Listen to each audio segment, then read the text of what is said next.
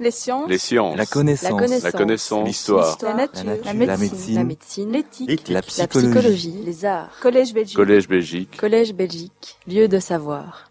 Bon, je vais malgré tout commencer. Bienvenue à toutes et à tous pour euh, ce cours donné dans le cadre du Collège Belgique. Euh, Euh, c'est un cours, entre guillemets, dont je suis le, le, le promoteur et en même temps le, le présentateur. Donc, euh, je suis ravi de vous accueillir pour, pour parler, évidemment, d'une problématique qui m'intéresse, moi, en tant que musicien, en tant que compositeur, puisque euh, je travaille notamment avec la musique électronique depuis bon nombre d'années. J'ai euh, fondé un ensemble avec lequel il y a des interactions de musique électronique. Donc, c'est la raison pour laquelle j'avais envie de parler un peu de cette expérience et de tenter de mixer un vécu avec Euh, une originalité de, de, de pensée liée justement à l'ordinateur portable qui fait partie de notre, de notre culture. Alors voilà, le titre « Laptop et autres hybridations, un renouvellement de l'inouï sonore au vingt et unième siècle ». Alors pour cette conférence, euh, j'ai la, la chance et le, le bonheur d'accueillir Gilles Gobert qui est à mes côtés, donc, euh, qui lui aussi est nanti d'un laptop. Tout à l'heure, vous aurez l'occasion de voir ce qui se passe sur son écran, on va le projeter. Donc euh, Gilles Gobert qui est, qui est compositeur, qui est, est membre aussi du même ensemble. Nous sommes cofondateurs finalement d'un ensemble qui s'appelle le, le Laps Ensemble, et donc il vous montrera à quelques moments de, de cette conférence quelques exemples d'utilisation de l'ordinateur comme instrument de musique.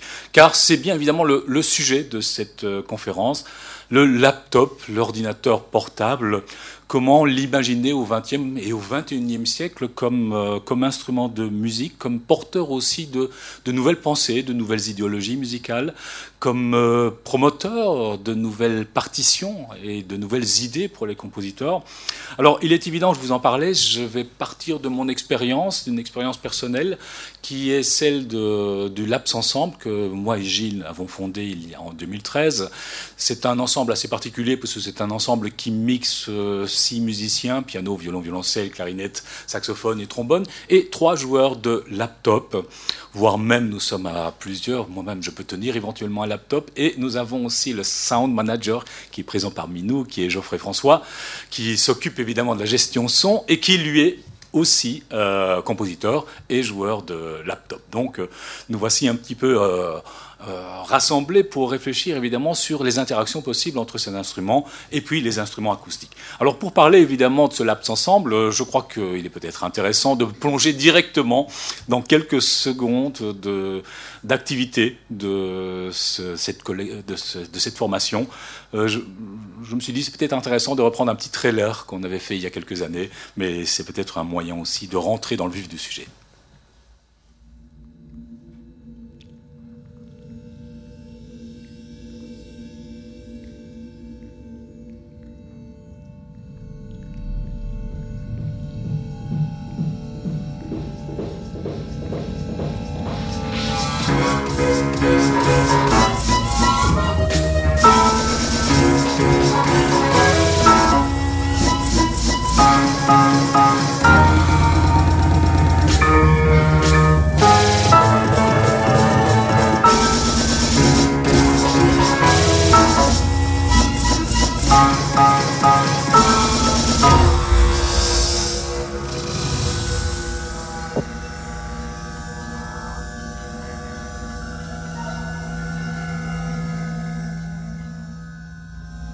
Date, elle n'est plus d'actualité, mais euh, sachez tout de même qu'il y aura un concert du Laps Ensemble ici à l'Académie Royale de Belgique euh, la semaine prochaine, donc le sept décembre. Donc c'est la raison pour laquelle euh, il y a cette conférence maintenant, pour initier dans une certaine mesure une réflexion autour de l'ordinateur euh, portable. Donc euh, un concert donc la, la, la semaine prochaine dans la salle, euh, la salle du Trône. C'est l'occasion donc euh, de réfléchir évidemment à la problématique de la musique électronique. Et donc par conséquent, je vais prendre une première partie de de cette conférence pour réfléchir à certains concepts qui vont nous permettre de mieux comprendre la problématique des interactions avec l'ordinateur portable.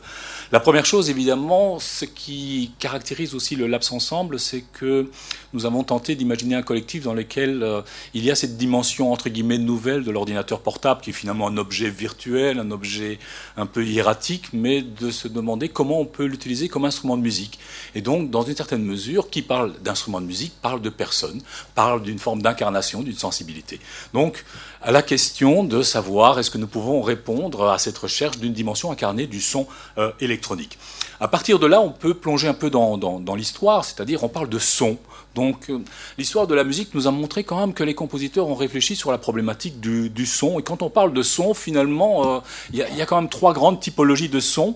Et je vais tout simplement les, les, les, les définir. C'est tout simplement le fait que nous avons des sons définis par leur harmonicité, des sons harmoniques, c'est les sons des instruments, les sons de la voix, des sons inharmoniques qui sont des sons plutôt apparentés aux sonorités de cloche. Et puis nous avons les bruits.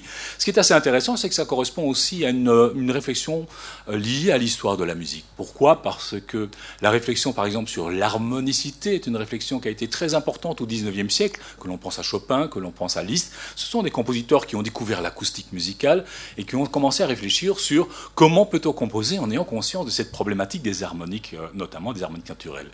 Alors, la question des harmoniques, vous savez, c'est un son quelque part, c'est une sorte de, de, de molécule faite d'atomes. Et les atomes, ce sont des sonorités élémentaires, des sinus, des, des sons élémentaires. Et donc, cette molécule dite harmonique, finalement, elle est constituée d'atomes qui sont dans des relations proportionnées. À savoir que vous avez une fréquence, une vibration, si vous voulez, fondamentale. Et puis, euh, toutes les harmoniques ne sont jamais que dans des rapports entiers par rapport à cette fondamentale. Donc, il y a une donnée numérique, il y a une donnée mathématique, je crois, qui est à la base même de la construction du fait sonore. Peut-être pour vous donner un petit exemple très rapide, euh, je crois que c'est euh, entendre, c'est vos plusieurs, euh, plusieurs conférences. Donc, je vous propose simplement de découvrir le, le son harmonique par, par lui-même. Et je vais utiliser un petit truc que j'utilise souvent, c'est-à-dire un petit exemple, en analysant ma propre voix. Et donc je vous propose d'écouter ma voix, vous l'entendez déjà maintenant, je suis un peu égocentrique, alors vous allez encore l'entendre une deuxième fois. La voici. Li. Vous avez ici une petite représentation, c'est une représentation de physique acoustique, hein, où on peut voir évidemment toutes les... comment fonctionne cette molécule du son. Et donc vous avez toutes les particules qui constituent titue ce, ce son. Il y a des particules qui sont plus présentes, très noires, des particules qui sont moins présentes. Je vous propose de les écouter une à une. Ça, c'est la, la merveille, évidemment, d'informatique, c'est qu'on peut commencer à décortiquer, hein, un peu comme un equaliseur. On peut se permettre d'entendre les fréquences une à une, les composantes, chaque atome, individuellement. Li.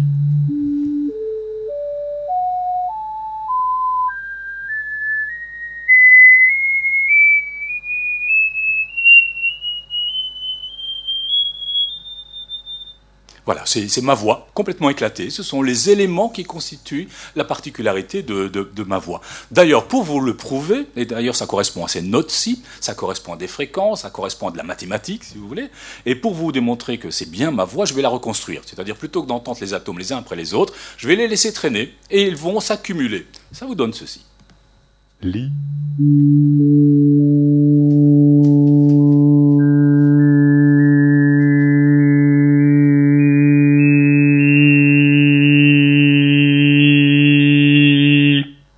Trouver ma voix, simplement par accumulation de ces, de, ces, de ces particules, de ce qu'on appelle donc les harmoniques naturelles. Les compositeurs comme Liszt, comme Chopin, ont écouté finalement hein, comment sonnait un piano, comment on pouvait travailler avec ces harmoniques sur la base de ce qu'ils avaient lu dans les bouquins d'acoustique finalement. Donc euh, ça bouleversait. Prendre conscience des harmoniques naturelles a bouleversé la musique chez Chopin, mais aussi chez Debussy, chez les compositeurs du vingtième, notamment les compositeurs dits spectraux, comme Grisey, comme euh, Tristan Murail. Alors il y a une autre typologie de sons, c'est les sons inharmoniques.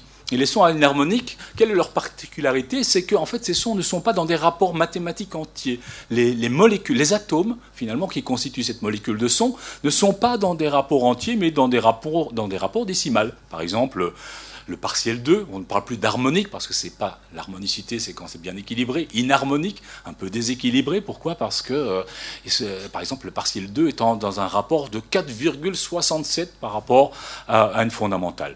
Ça vous donne quelque chose de ce genre. Un son, ça c'est une cloche indonésienne, mais c'est un son inharmonique, c'est-à-dire qu'il y a des composantes. Quand on écoute attentivement, on peut entendre ces composantes. On peut entendre qu'il n'y a pas qu'une seule note, mais qu'il y a plusieurs notes en réalité. Mais chaque élément individuel n'est pas dans un rapport harmonique. Et là, il y a des rapports mathématiques, décimaux, qui sont extrêmement importants, et on peut s'en servir pour essayer de construire, d'ailleurs, des objets inharmoniques. Et la dernière chose, c'est le bruit. le bruit qui va devenir un élément extrêmement important au vingtième siècle, à commencer par exemple par les futuristes. Hein. Vous voyez ici, il y a d'abord un orchestre de bruit qui est proposé par Russolo, où il invente des machines pour faire des bruits, et il désire bruiter, évidemment, on est vers mille neuf cent treize, et Russolo qui va écrire ce fameux livre important, L'art des bruits. Alors que ce que c'est un bruit, c'est une saturation, c'est une organisation non périodique des, des fréquences, c'est quelque chose d'un petit peu anarchique, si vous voulez. Alors, juste pour vous montrer un petit exemple, euh, je vais venir euh, directement dans la pratique. Voilà. Ceci est un générateur de bruit que j'ai fait avec mon ordinateur. Je, je vous montrerai un petit peu ce, euh, comment ça fonctionne plus tard, mais vous pouvez entendre voilà, un bruit.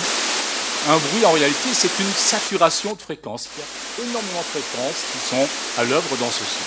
C'est simple. Je vais les retirer. Vous ne les entendez pas. Oups. Et je vais les ajouter les unes à eux. Je vais saturer mon espace.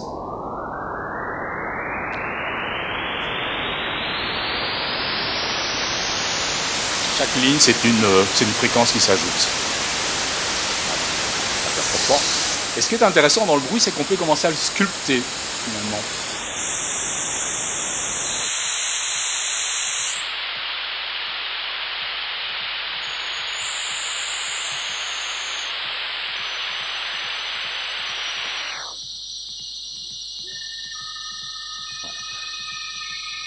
Déjà un petit peu l'idée de l'incarnation, c'est-à-dire comment on peut créer un, des objets sonores en, en temps réel. Vous avez déjà un petit aperçu de ce qu'on peut faire avec un, avec un ordinateur euh, portable. Je vais couper ceci, voilà, et je disparais, parce que ce sera Gilles qui vous montrera d'autres exemples par, par la suite, bien évidemment. Donc, le bruit, on se rend compte qu'il y a des potentialités extraordinaires dans le bruit, et on va les utiliser, évidemment, dans la musique. Pensez Varese, pensez même Stravinsky dans le Sacre du, le sacre du, le sacre du printemps. Alors, venons-en, évidemment, à la, à la musique électronique à proprement parler. Musique électronique, donc... Euh Elle vient évidemment de certaines recherches, des rapports des recherches mécaniques, on pense des musiciens automates du dix-huitième siècle, mais aussi l'évolution liée à l'électricité. Et on commence à imaginer des instruments électriques sur la base, justement, acoustique de ce qu'on a découvert dans les, euh, dans, dans, dans les traités du dix-neuvième siècle. Et donc, certaines personnes vont tenter de créer des, des ancêtres des synthétiseurs, euh, notamment le Telharmonium ou le thérémine, les ondes Martenot, Trotonium, voire même la guitare électrique, hein, qui est un instrument aussi de, de, de synthèse. Et Et je vous montre peut-être une petite image de, de l'invention de Thaddeus Cahill, qui est peut-être l'inventeur du premier synthétiseur, un Telharmonium, donc une sorte dérivée de, de, d'orgue, mais avec euh, non pas des sons produits par euh, une, euh, un mouvement naturel, le souffle ou le frottement ou quelque chose de ce type-là, mais plutôt par l'électricité, par une impulsion euh, électrique, ce qui va évidemment modifier la manière d'envisager la musique. Un élément important, évidemment, puisque ça va nous mener vers la musique électrique ou la musique électronique. Musique électronique, l'électronique était tout simplement une manière de travailler sur des courants fins, si vous voulez, hein, des courants minimaux. Et la musique électronique connaît un essor après mille neuf cent quarante-cinq. Parce qu'il y a des évolutions technologiques, évidemment, extrêmement importantes, des évolutions du son. Il y a la radio qui participe aussi à cette évolution, qui dit euh, guerre, il y a la propagande, il y a toutes les possibilités de, de développer, évidemment, cette propagande via les médias, via l'information. Et donc, par conséquent, l'après quarante-cinq va bénéficier, évidemment, de ces, cette évolution de la radio. D'ailleurs, les premiers studios de, la musique, de musique électronique, c'est dans les radios. Vous avez surtout la radio de Cologne, d'une part, la V D R, et vous avez la radio de Paris, l'I N A, euh, j'ai oublié l'O R F, l'Institut de Radiodiffusion à cette époque-là. Et donc, euh, vous avez déjà deux, deux idéologies qui sont assez importantes. C'est-à-dire, comment peut-on faire des sons électroniques? Soit on peut les créer de nulle part. C'est, c'est ce qu'on peut appeler des sons de synthèse. Comme vous avez vu avec les, les sons que j'ai fait avec le, le bruit, hein, je, je peux prendre une fréquence, une deuxième, une troisième, une cinquième. Donc, je peux commencer à imaginer des sons complètement nouveaux, voire même des sons complètement inouïs. Donc il y a une recherche d'inouï, et cette idée de l'inouï est aussi idéologiquement liée à l'idéalisme. L'idéalisme, après mille neuf cent quarante-cinq, c'est qu'est-ce qui peut aider à ne plus jamais avoir de guerre? La spiritualité. Nous sommes tous des êtres de spiritualité. Donc par conséquent, recherchons à travers l'art une expression de la spiritualité. La musique électronique est un élément qui peut ouvrir vers la transcendance et vers la spiritualité. Stockhausen, qui est un des grands compositeurs de, de sons de synthèse euh, idéaliste dans les studios de, de Cologne, justement, après mille neuf cent quarante-cinq. Qu'est-ce qu'il veut faire avec la musique électronique? La première chose qu'il veut faire, c'est une messe électronique, pour vous démontrer que c'est bien la spiritualité qui est l'élément important. Donc, il y a l'idée de la transcendance et de l'inouï, ça revient à mon titre, d'ailleurs, de la conférence, la recherche d'un inouï pour nous faire penser la musique dans son rapport avec le cosmique, dans notre rapport avec l'univers. Et puis il y a les sons concrets. Là, on est du côté de Paris. Il y a quelque chose de plus pragmatique, c'est-à-dire quelque chose de beaucoup plus en rapport avec notre oreille, notre écoute. Et donc, par conséquent, vous avez ce qu'on appelle la musique concrète qui va apparaître et qui va, elle, euh, tenter de profiter de notre écoute du monde. Vous écoutez le monde, il y a des sons Inou... extraordinaire dans ce monde dont on n'a pas conscience en réalité. Et tout simplement nous apprendre à, à, à écouter le monde d'une part, et ensuite de détourner cette écoute. C'est-à-dire si vous entendez un, un son inouï, ben, peut-être que vous vous rendrez compte que c'est associé à un bruit de vent dans les arbres ou bien une balle de ping-pong qui tombe sur une table. On peut l'enregistrer et on peut le, le, le dévoyer, ce son. C'est-à-dire à un certain moment donné, vous oubliez le côté anecdotique, vous oubliez que c'est une balle de ping-pong, vous, simplement, vous, simplement, euh, vous profitez simplement de la qualité de son qui est ainsi enregistrée, proposée à notre oreille. Donc voilà un peu ces deux orientations. Pierre Schaeffer, euh, qui dès les années quarante va rechercher évidemment un travail sur les sons concrets. On peut entendre un petit extrait, par exemple les euh, études au chemin de fer. Il va enregistrer des sons de chemin de fer, euh, des sons de train, des sons de gare, et il va les détourner, c'est-à-dire... Oui, dans votre conscience, vous allez tout de suite vous rendre compte que ce sont des sons de train. Mais petit à petit, il va les organiser d'une manière totalement inouïe, de totalement inédite.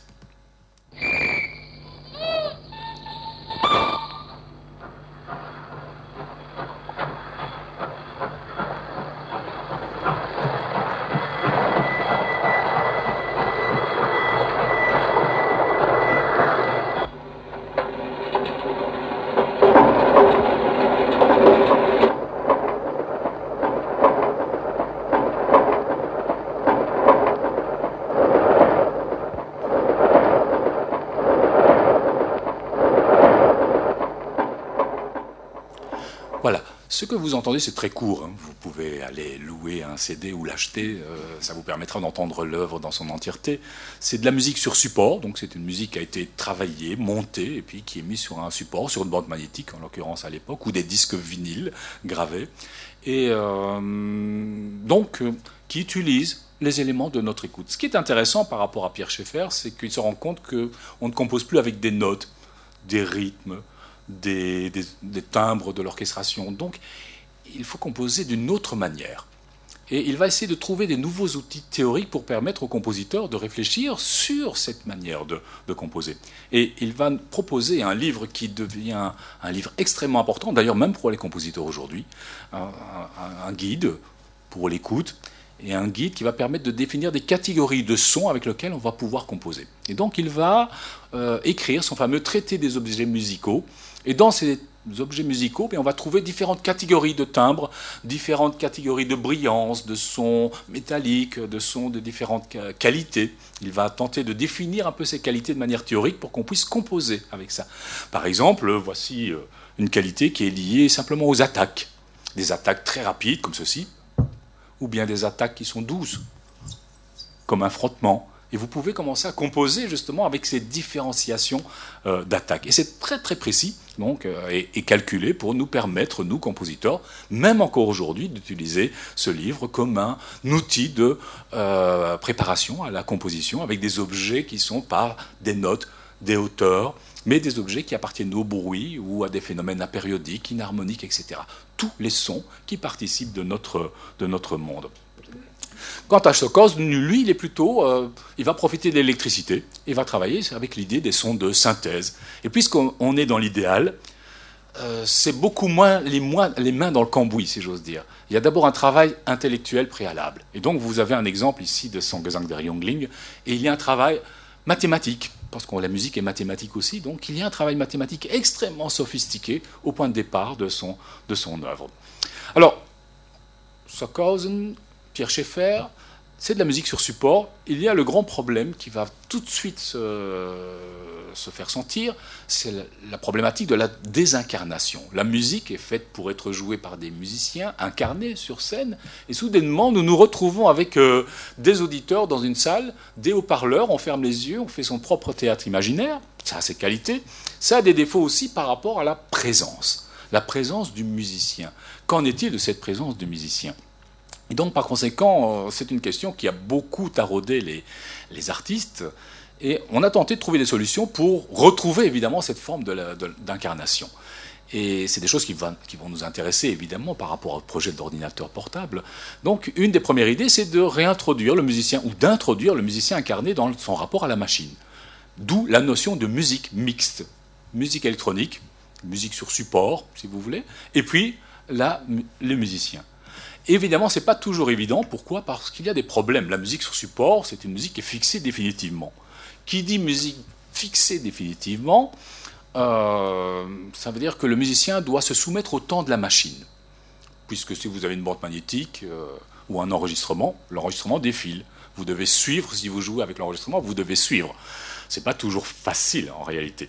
D'ailleurs, euh, même aujourd'hui, il y a encore des compositeurs qui fonctionnent comme ça. C'est... Et qu'est-ce qui se passe ? Je prends, moi, j'ai cette expérience-là de créer une pièce. Euh, il y a une bande magnétique où il y a un son enregistré pendant vingt minutes.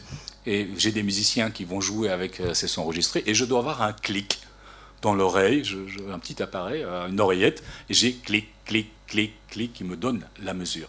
C'est terrible parce qu'évidemment, vous n'avez aucune liberté d'interprète. Vous êtes presque comme un métronome, puisque vous devez simplement donner des indications métronomiques aux musiciens, de manière à suivre le plus possible la, la bande magnétique ou le son enregistré. Donc ce n'est pas toujours très agréable et très fin, j'ai envie de dire, par rapport à l'expression musicale. La deuxième chose, évidemment, c'est que la musique est destinée à être diffusée dans un espace. Oui, mais c'est très différent si vous jouez, je prends l'exemple de l'Académie Royale, vous avez la salle des colloques qui est extrêmement sèche et vous avez la salle du trône qui est extrêmement réverbérante. Si vous jouez dans, un, dans une salle extrêmement réverbérante, il est évident que vous devez jouer beaucoup plus lentement. Si vous jouez dans une salle sèche, vous allez jouer plus, rapide, plus rapidement. Lorsque vous avez un son fixé, il se défile toujours à la même, à la même vitesse. Donc euh, vous ne pouvez pas arranger l'interprétation en fonction de l'acoustique dans laquelle vous vous trouvez. Donc très rapidement, euh, il y a des questionnements auxquels les compositeurs vont tenter de, de, de répondre. La première chose, évidemment, c'est le rapport de la soumission au temps de la machine. Et euh, un personnage important qui va revenir souvent, c'est quand même un grand maître à penser, c'est Stockhausen, Karlheinz Stockhausen, c'est un compositeur allemand dont on a parlé tout à l'heure. Il va euh, trouver une, une, une solution. C'est-à-dire, euh, les interprètes sont en rapport avec la, la bande magnétique, avec les sons enregistrés, mais l'écriture musicale va être suffisamment souple pour permettre aux interprètes de se glisser de manière euh, un peu aléatoire, finalement, dans cette, euh, dans cette, dans cette partition. Donc ça, ça permet une souplesse temporelle pour l'interprète, mais au niveau de la composition, ça crée aussi des nouvelles syntaxes, c'est-à-dire comment on organise les événements les uns après les autres, c'est-à-dire des syntaxes qui ne sont pas celles de la musique classique. On doit innover la manière de dire les choses. Euh, donc on trouve des nouveaux composants, on les dit d'une nouvelle manière et avec une nouvelle souplesse temporelle. Et ce qui fait évidemment que nous sommes face à un renouvellement de l'esthétique musicale, tout simplement dû aux conditions matérielles de cette problématique. Une des œuvres phares, même encore aujourd'hui, ça reste quand même un grand chef-d'œuvre, c'est Contact de Stockhausen. Et vous voyez la partition, là vous avez la partie de électronique que Stockhausen a notée, ça c'est fixe. Il y a les minutages d'ailleurs, hein, trois cent trente-six secondes, cent cinquante-trois secondes, et cetera. Donc euh, les minutages sont extrêmement précis. Par contre, les interprètes, il n'y a pas nécessairement de barre de mesure. On doit jouer des, des éléments et on doit se glisser à l'intérieur de ces éléments électroniques. Ce qui change l'esthétique musicale, ce qui change aussi le rapport de l'interprète à l'environnement dans lequel il se situe. Voilà un petit exemple de cette, de cette pièce.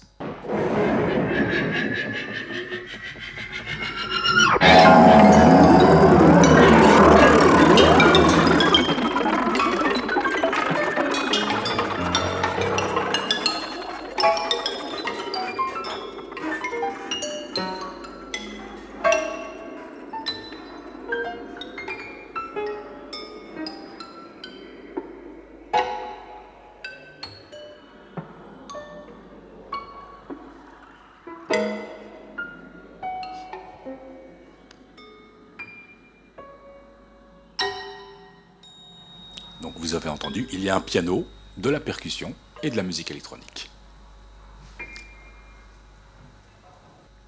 Voilà, un petit extrait d'une pièce qui dure une, une demi-heure. Euh, je vous conseille de, la, de l'entendre en concert, c'est toujours mieux, évidemment, que de l'entendre sur C D, parce qu'il y a toute la problématique de, la, de l'acoustique, évidemment, de la salle, des résonances, des projections euh, de, de son. Euh, autre chose, évidemment, par rapport à la problématique de la musique mixte, il y a la soumission du musicien au temps de la machine, pas d'adéquation du temps musical. Stockhausen trouve évidemment une solution par rapport à la partition, mais il y a une autre, une autre idée, justement, pour résoudre le problème de l'adéquation du temps musical à l'acoustique, du temps musical électronique. C'est tout simplement commencer à imaginer de l'électronique en temps réel. Non pas de l'électronique fixée sur un support, mais une, une électronique qu'on va pouvoir réaliser euh, in situ, en relation avec les instruments.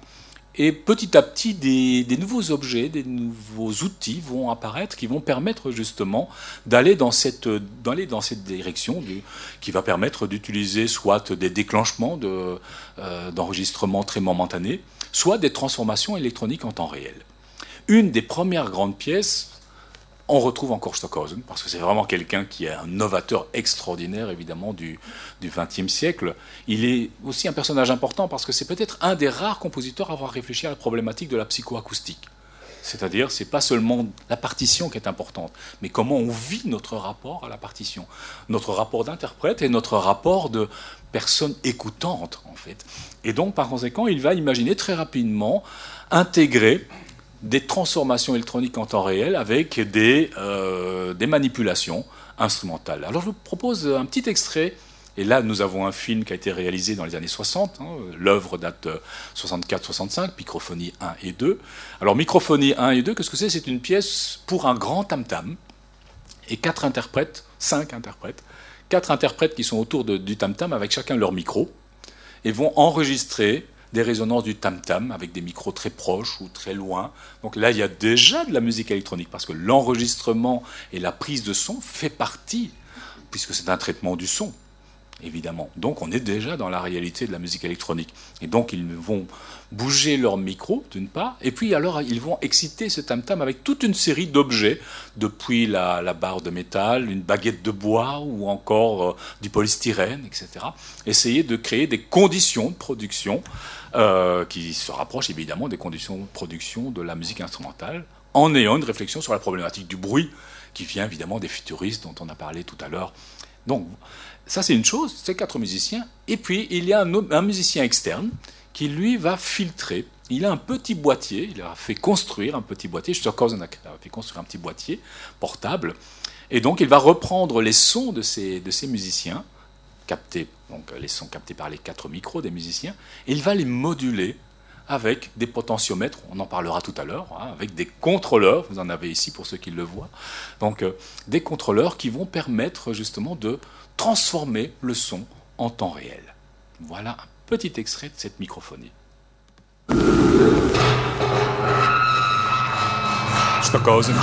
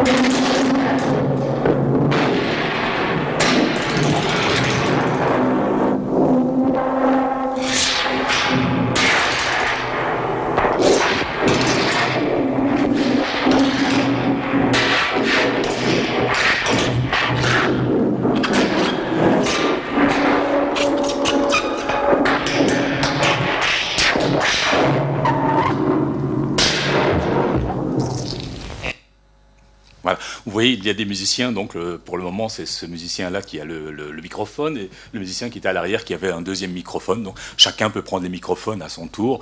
Et euh, vous avez vu Stockhausen qui est en train de moduler le son en, en temps réel. Ce qui est assez intéressant, évidemment, c'est que Stockhausen va nous proposer, dans une certaine mesure, la, la, la, la naissance du musicien électronique. C'est-à-dire quelqu'un qui aura une participation active dans la réalisation de la pièce. Et surtout, comment peut-on définir un peu cette idée du musicien euh, électronique? C'est que c'est comme un musicien instrumentiste, comme un violoniste ou comme un, comme un pianiste, peu importe, c'est un musicien qui a besoin de son écoute. C'est-à-dire les gestes de Stockhausen sont réalisés en fonction de ce qu'il entend et des types de transformations qu'il va opérer. Ce n'est pas des choses automatisées, ce n'est pas un bouton qu'il appuie et puis euh, c'est l'instrument électronique qui fait les choses par lui-même. Non, il interprète. Et on voit que ces gestes sont impliqués évidemment dans la réalisation du, du discours musical. Et donc euh, le geste important, euh, la, l'écoute. Et j'ai envie de dire, ce rapport entre l'écoute et le geste est peut-être un élément fondamental de ce musicien euh, électronique. Et la dernière chose, c'est la nécessité d'interface appropriée, c'est-à-dire le petit boîtier que Stockhausen a, a, a créé pour pouvoir transformer les sons en temps réel. C'était des choses qui étaient relativement rares donc, dans, à, à cette, à cette période-là. Et donc nous arrivons évidemment à la problématique de l'incarnation, à savoir le geste musical, ce que Stockhausen nous a mis en, en, en, en évidence. Et euh, il y a un, notamment un musicologue, Claude Cadot, qui nous parle évidemment le geste musical, parce que c'est, c'est un moyen d'action sur le, le monde physique, et c'est un moyen d'action à l'aide de, du mouvement, du mouvement du corps, pour pouvoir produire évidemment quelque chose au niveau euh, du monde physique. Et c'était aussi un moyen de communication de l'information.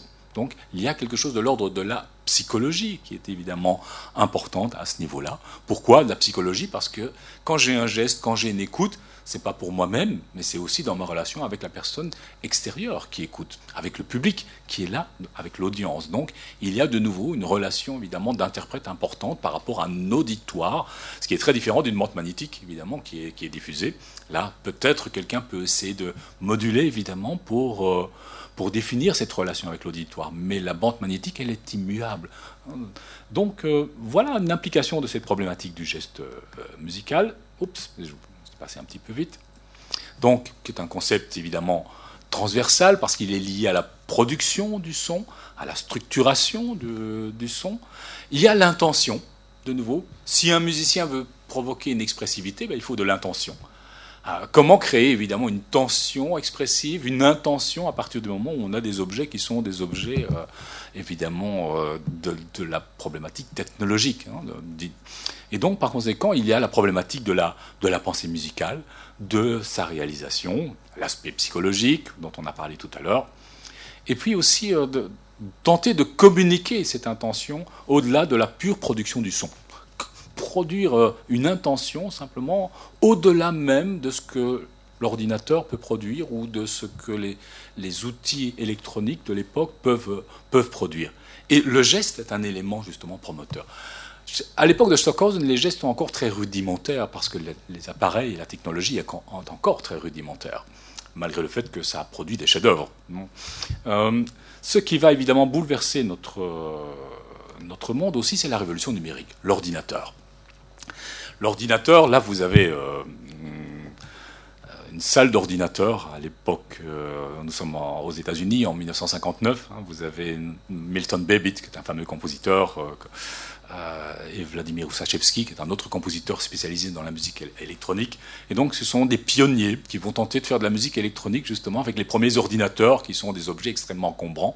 Dans les années cinquante, euh, un ordinateur, ça remplit une salle comme ceci. Hein. Donc, euh, et vous avez un petit extrait à l'arrière-plan de cette, de cette photo.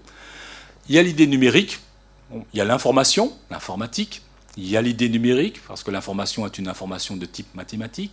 Ce sont des nombres que l'on traite, évidemment.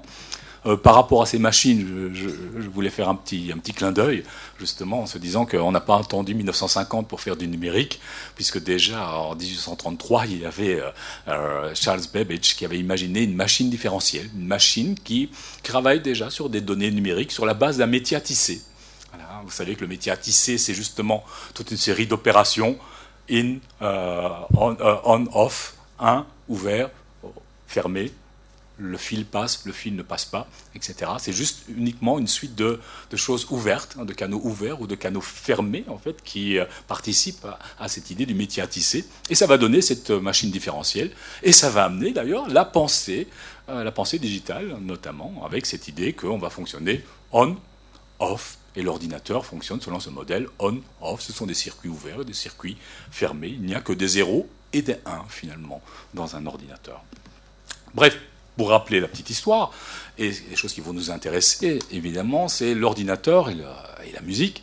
Donc, dès mille neuf cent quarante-cinq, on a les premiers ordinateurs, mais très rapidement, les musiciens vont s'intéresser à la chose. On s'en rend compte qu'il y a du potentiel, évidemment, dans le, dans l'ordinateur.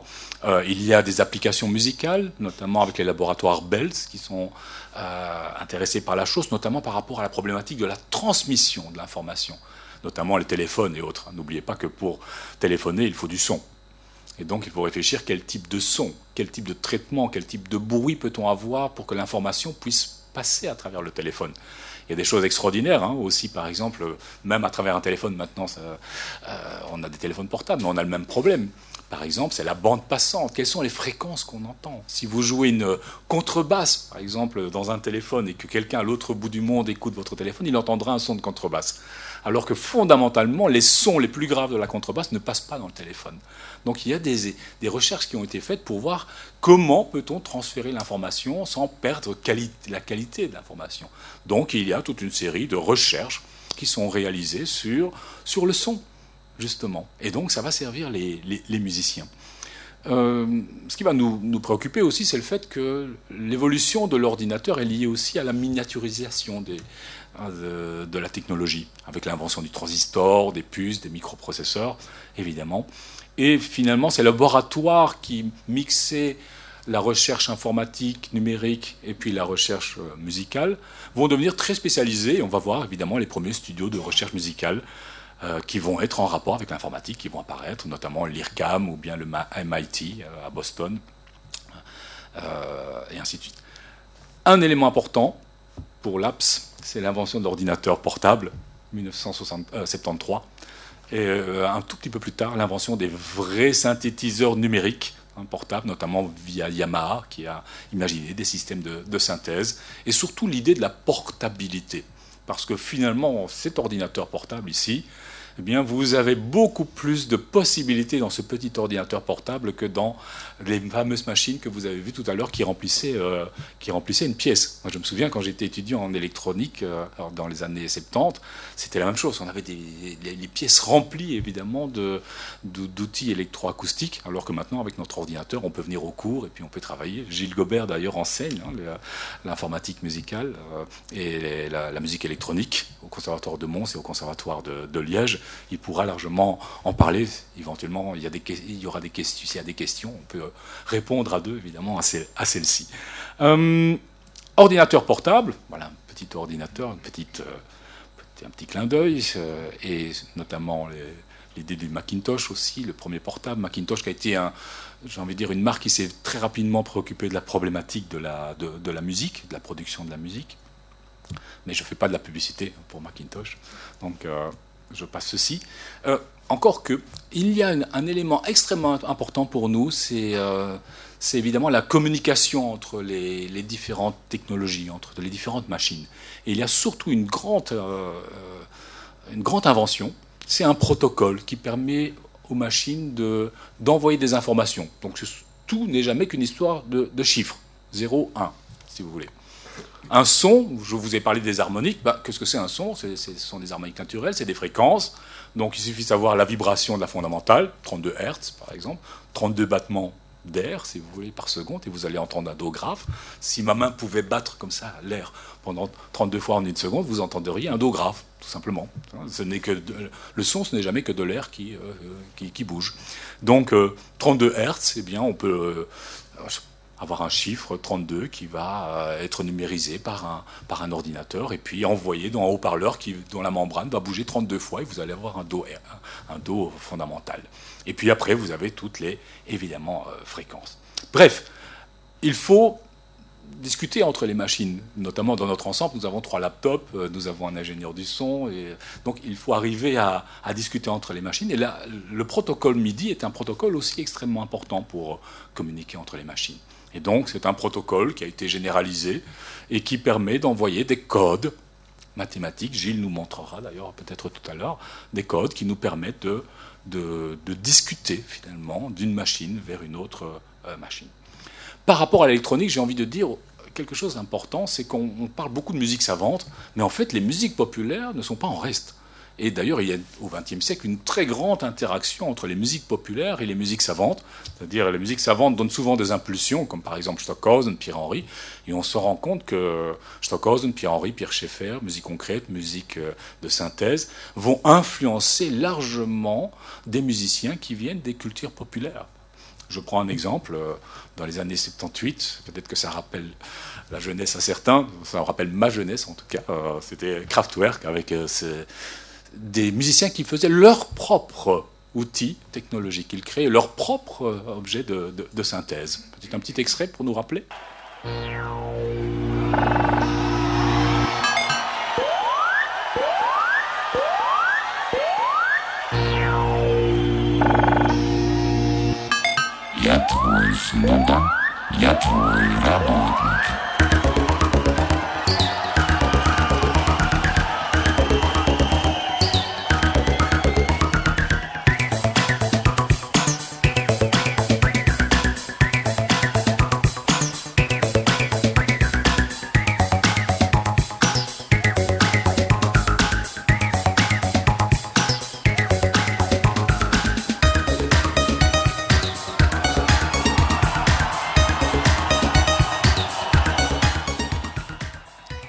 Nostalgie évidemment pour moi, parce que ça me rappelle mon adolescence, mais euh, toujours est-il que, bon, il est évident que esthétiquement il y a des choses différentes, puisqu'on est dans le monde de la pop, et pour la pop, le beat, euh, le rythme est un élément, et la pulsation est un élément extrêmement important, alors que du côté de, de, de la musique électronique savante, on a essayé d'éviter évidemment le beat. Pourquoi? Parce qu'on recherche des choses inouïes. On cherche à nous plonger vers un autre monde que le monde de la matérialité, que de la marche, que de la danse, et cetera. Donc euh, c'est aussi un point de vue idéologique. Euh, ensuite, il euh, y a le problème des, des hauteurs, des fréquences. Là où chez Stockhausen, vous entendez beaucoup de bruit, finalement, une grande focalisation sur le bruit. Du côté de Kraftwerk, on est plutôt du côté de la fréquence et du côté de la, de, de, de la hauteur. Mais fondamentalement, la réflexion sur l'électronique, elle est la même. Parce que vous allez avoir du bruit, c'est les, les, qui sont liés au beat, euh, à la percussion et autres. Vous allez avoir des, des vocodeurs, des transformations en temps réel de la voix. Vous allez avoir de, des objets de synthèse. Donc on va retrouver des problématiques qui sont assez analogues.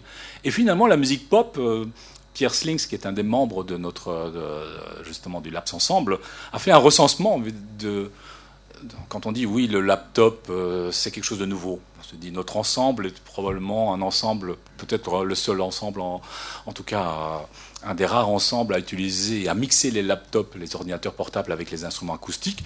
Mais ce sont des choses qui existent depuis longtemps au niveau de la musique pop. Et donc Pierre Slinckx a recensé par exemple quelques, quelques exemples de, de, de groupes pop qui ne sont peut-être pas toujours très connus, mais qui ont justement innové en matière de relation entre l'instrument acoustique et euh, laptop. Donc, et donc il y a une sorte de contamination. La musique savante a contaminé via certaines idées la musique pop, mais la musique pop a aussi contaminé, j'ai envie de dire, notre génération, euh, ou ma génération, ou encore plus les, gén- les nouvelles générations, sont des générations qui finalement sont aussi intéressées par les musiques pop que les musiques dites savantes.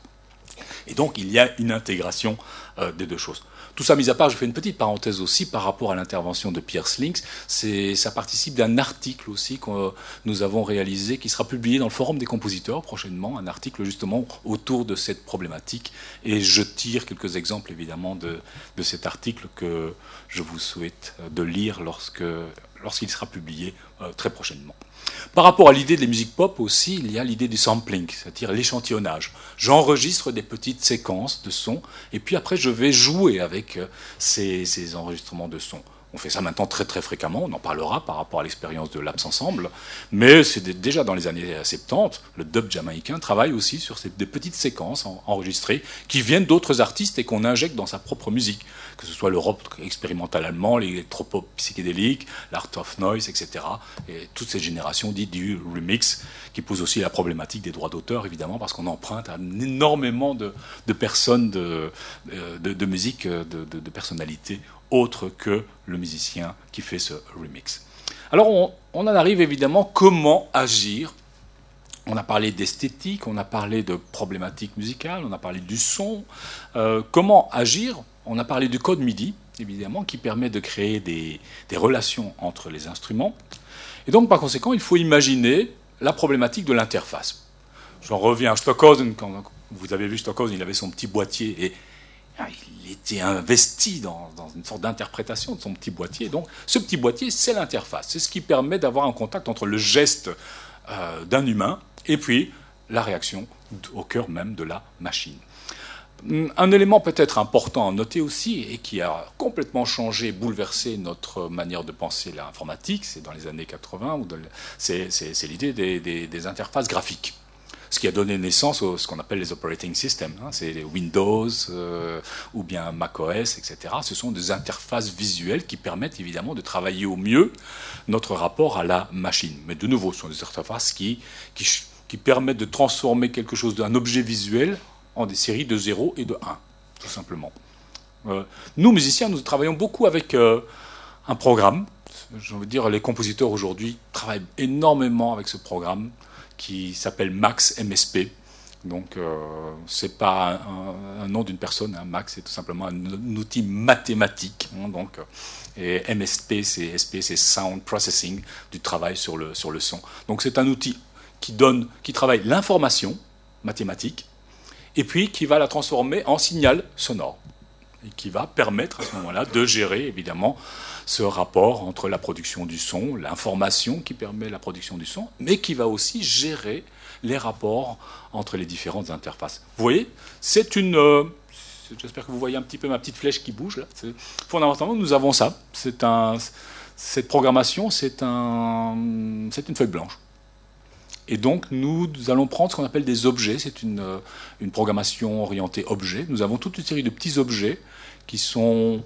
qui peuvent aller de l'oscillateur, c'est-à-dire la, la fréquence pure, simplement, vers des filtres, des transformations de son, vers euh, une entrée audio. Je peux brancher un micro et avoir une entrée audio et transformer le son en temps réel, et cetera. Des éléments de sortie, des éléments de manipulation du, du, du son. Donc c'est un logiciel qui nous permet de faire des logiciels, en réalité.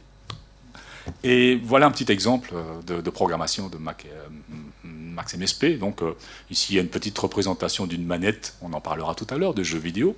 Et là, vous avez un petit software qui a été créé qui permet justement de varier les typologies de sons en fonction de l'endroit où je vais jouer sur ma petite manette. Et ma petite manette, finalement, va pouvoir devenir euh, un instrument de musique, en réalité. Et donc, vous avez en réalité deux interfaces. Vous avez la manette, qui est l'interface instrumentale, si j'ose dire, et puis vous avez l'ordinateur et l'interface graphique, Max M S P, qui est l'interface qui permet de communiquer avec la, la machine. Il y a d'autres interfaces aussi, des interfaces plus, plus gestuelles, par exemple. Dire ici, vous avez le Leap Motion, et on va en parler parce que Gilles en a apporté un. Euh, c'est une interface qui capte tout simplement votre, la présence de vos mains dans l'espace et qui va... codifier, vous avez ici dans une grille, hein, il va codifier finalement la position de votre main qui va donner tout simplement une série de chiffres, une suite de chiffres. Et après, c'est au compositeur d'imaginer ce qu'il veut faire avec cette, cette suite de, de chiffres. Voilà, donc on a parlé de, évidemment de, de, de, de l'interface, on a parlé du, du son, on a parlé de la problématique évidemment du, euh, du, du fait sonore. J'ai envie de montrer quand même un petit extrait pour rendre hommage à Gilles, quand même, un extrait de sa partition qu'il a écrite pour le Laps Ensemble. Et donc, vous, vous avez des notes de musique, comme, euh, comme une partition normale, si vous voulez. Et vous avez les trois laptops. Alors, ce qu'il joue, ce sont des notes de musique, mais qui sont largement altérées. Il pourrait en parler mieux que moi. Et puis, euh, il y a surtout le troisième, de la, la, troisième laptop. Et en fait, le troisième laptop, il, voilà la partition qu'il a pour utiliser le Leap Motion. Et avec ses mains, il va tenter d'obtenir, avec la position des mains, il va tenter d'obtenir le son qu'il a envie de euh, réaliser, ou la hauteur avec le timbre approprié qui se trouve indiqué sur la partition. Donc voilà, il y a les idées d'interface, il y a les idées de gestes musicaux. Il y a des tas d'interfaces qui sont, euh, qui sont euh, imaginées. Alors je propose d'arrêter ici ma, ma, la première partie de ma conférence et puis de passer à l'aspect pratique, puisque j'ai demandé à, à Gilles d'abord de, de nous montrer. On a parlé de, de musique électronique. Il est évident que quand on parle de, de musique électronique, euh, finalement nos outils actuels sont des outils qui sont largement dérivés des outils que posséder Stockhausen ou que posséder Pierre Schaeffer, c'est-à-dire on va générer des ondes, on va générer des fréquences, on va générer des bruits, comme je vous ai montré tout à l'heure, avec le petit, le, le petit software que j'ai fait moi-même. On peut filtrer, on peut moduler, on peut créer des, des échos, des delays, on peut faire de la spatialisation. Ici, ça va être difficile parce qu'on n'a pas vraiment les haut-parleurs appropriés, et on peut faire du sampling ou de travailler avec la musique sur euh, support. Donc, je vais me débrancher, ça fait un peu Matrix là, mais je vais me, me débrancher pour proposer le branchement à Gilles qui va nous montrer ce qui se passe derrière euh, son, enfin, sur l'écran de son ordinateur. Et donc Gilles va nous proposer deux choses. Il va nous proposer d'abord euh, ses, ses outils. Il va nous donner un peu quelques idées concernant ses, ses, ses outils sonores, ses outils de production sonore. Il va nous parler aussi des, des interfaces, puisqu'il a amené ici quelques interfaces qui sont utilisées justement dans le cadre de, du Laps Ensemble. Et euh, on essaiera un petit peu de les montrer pour les personnes qui sont dans, dans le fond. On, a, genre, on aurait dû prendre une caméra pour pouvoir les, les filmer, mais euh, vous allez avoir la possibilité de d'abord d'entendre, de voir comment les interfaces agissent finalement à l'intérieur de l'ordinateur. Bon, il y a des interfaces évidemment, je peux montrer peut-être celle-ci, qui sont les interfaces qui sont les interfaces qu'on qu'on connaît, qui sont utilisées par la par la radio. C'est des, des interfaces dans lesquelles vous avez ce qu'on appelle des sliders, hein, des, des potentiomètres et différents types de potentiomètres, des potentiomètres qui glissent ou bien des potentiomètres qui sont des des boutons et de nouveau qui permettent d'envoyer simplement des ici des informations mathématiques à la machine et qui vont être traduites finalement par l'ordinateur en phénomènes sonores. Gilles, je te laisse peut-être là la parole. Je vais, je vais en fait faire l'inverse de ce que j'avais prévu, c'est-à-dire que je vais rebondir plutôt sur ce que dit Claude euh, concernant les, les interfaces, et puis je reviendrai peut-être, si on a le temps, sur euh, quelques principes de, de, de, de traitement sonore en fait, euh, très classique et très scolaire euh, qui étaient utilisés à la base euh, de la musique électronique et, et, et encore aujourd'hui, euh, peut-être de manière un petit peu plus développée. Et donc, je vous ai amené... Euh, Quatre, euh, quatre interfaces, en fait, hein, qui sont donc, euh, comme Claude euh, l'explique, euh, des intermédiaires. Hein, c'est juste des intermédiaires entre moi et, et, et le logiciel. Hein, ça permet juste de piloter le logiciel. Alors, je vous ai amené quatre, euh, quatre interfaces. D'abord, deux interfaces qui sont euh, euh, dédiées à faire de la musique. Et puis deux interfaces qui en réalité ne le sont pas et qui sont euh, détournées pour en faire, en fait. Puisque à partir du moment où euh, Claude vous a parlé du, du logiciel Max M S P, il y a d'autres types de logiciels qui permettent de faire ça, mais à partir du moment où, euh, où un, un objet envoie des nombres, quels qu'ils soient, Claude a parlé du protocole MIDI, mais il n'y a, a pas que ça. Il y a des... À partir du moment où un, un objet envoie des nombres, que le logiciel peut le re- les recevoir, ben, je veux dire, a priori, on peut les interpréter. Et on peut faire des tas de, des tas de choses avec, euh, avec ça. Euh,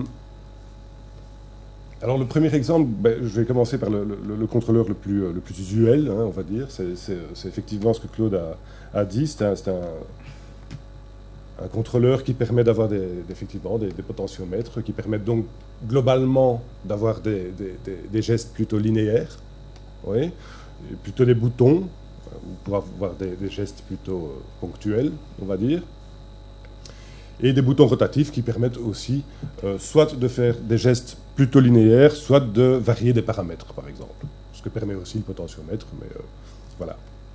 Et donc ce sont les trois types de commandes qu'on trouve euh, ici sur, ce, euh, sur cette interface. Alors, montrer pour ceux, dans le... ceux qui sont dans le fond, donc l'idée d'un, d'un bouton, l'idée d'un slider, et puis l'idée d'un autre bouton. Ça, c'est simplement un bouton qu'on appuie, et cela, c'est un bouton euh, euh, rotatif, évidemment, qui permet d'avoir des contrôles différents.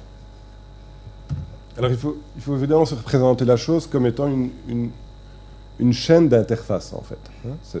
Claude en a parlé, c'est-à-dire que ça, c'est l'interface finalement finale qui communique, avec laquelle je communique.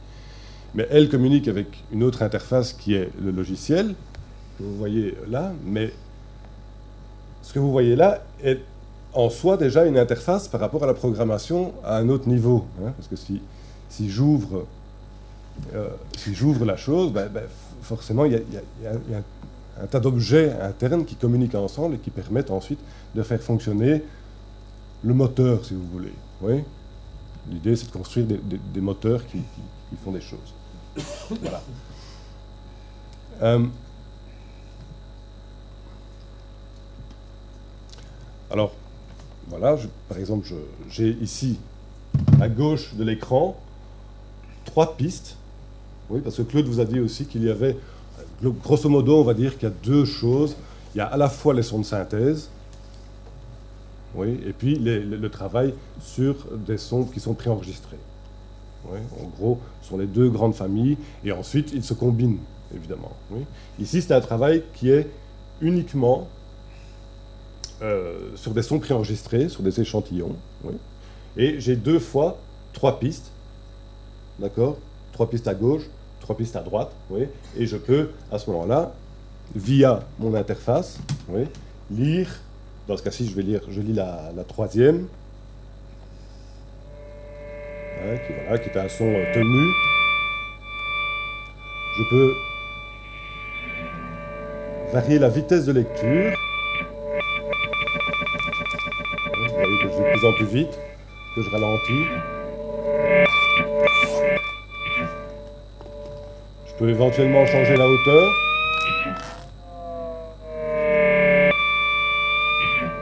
Oui. Je peux passer d'une piste à l'autre, par exemple. Oui. Je peux varier aussi.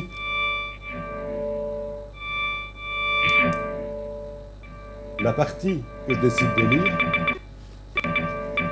Oui.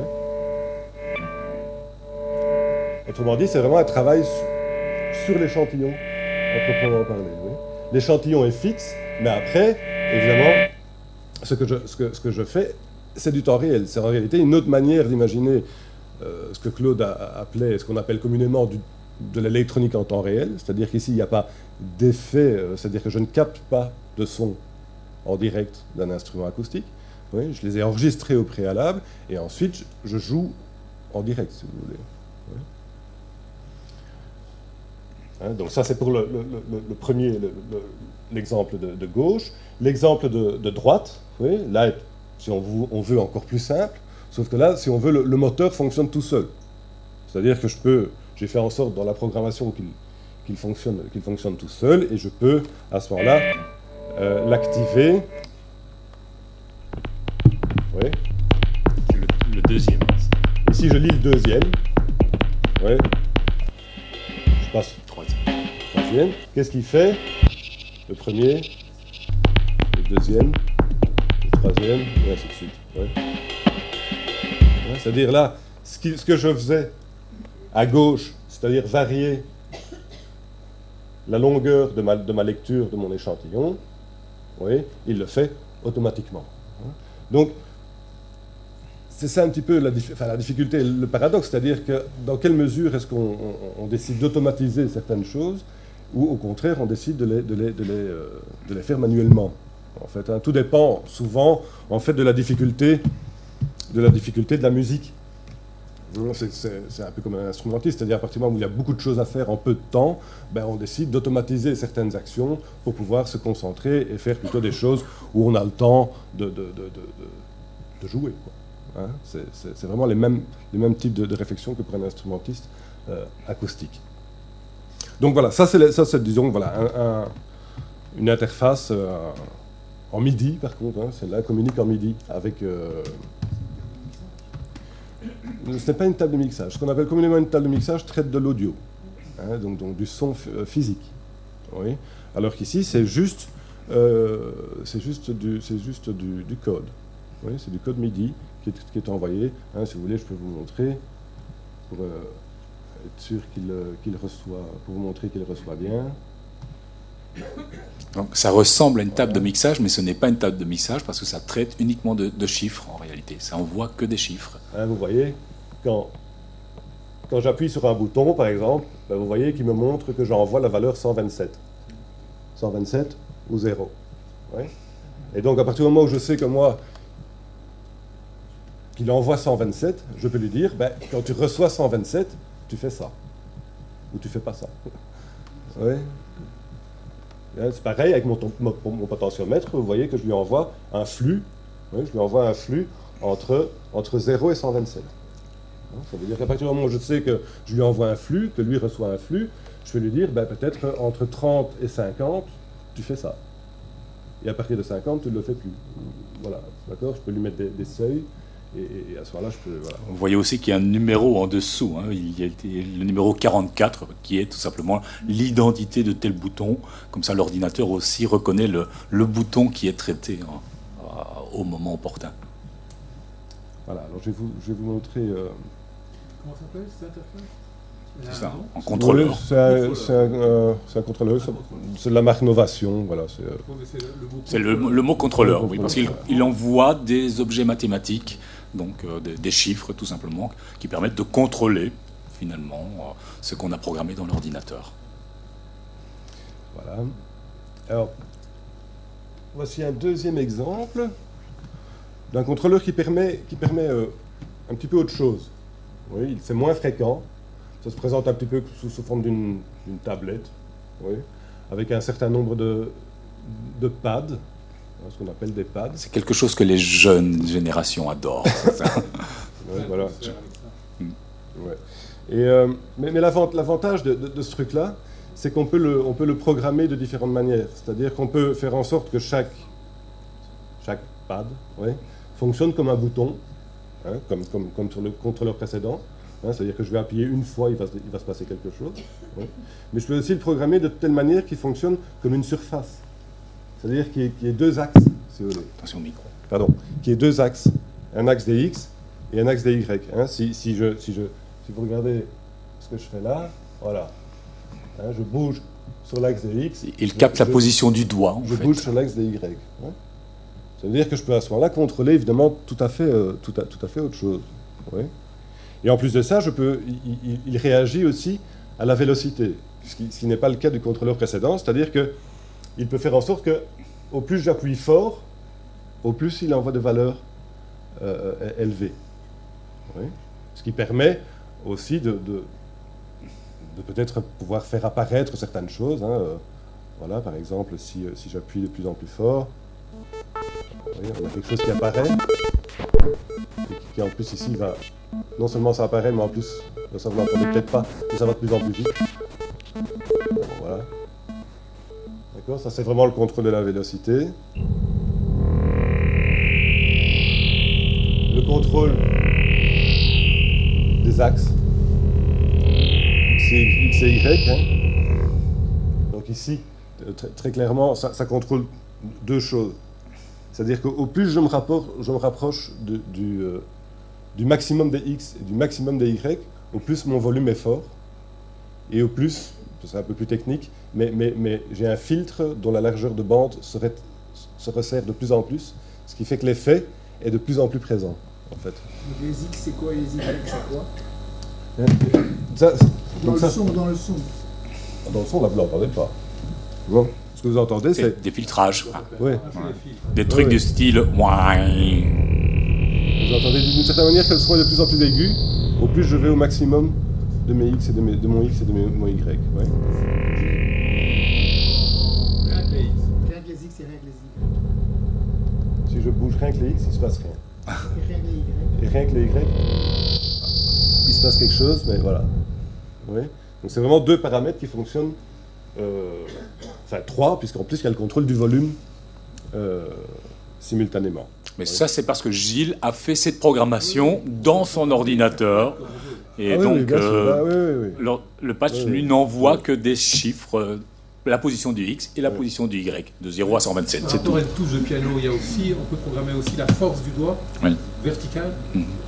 euh, oui, oui, bien sûr. Piano, on peut Oui, bien sûr. Alors après, euh, je veux dire, un piano, un piano de concert coûte cinquante mille euros, ceci en coûte deux cents. Hein, donc on n'est pas tout à fait dans le même... Dans le, on ne joue pas dans la même cour, hein, on, est, on, est, on est bien d'accord, mais, mais, mais on ne fait pas la même chose non plus.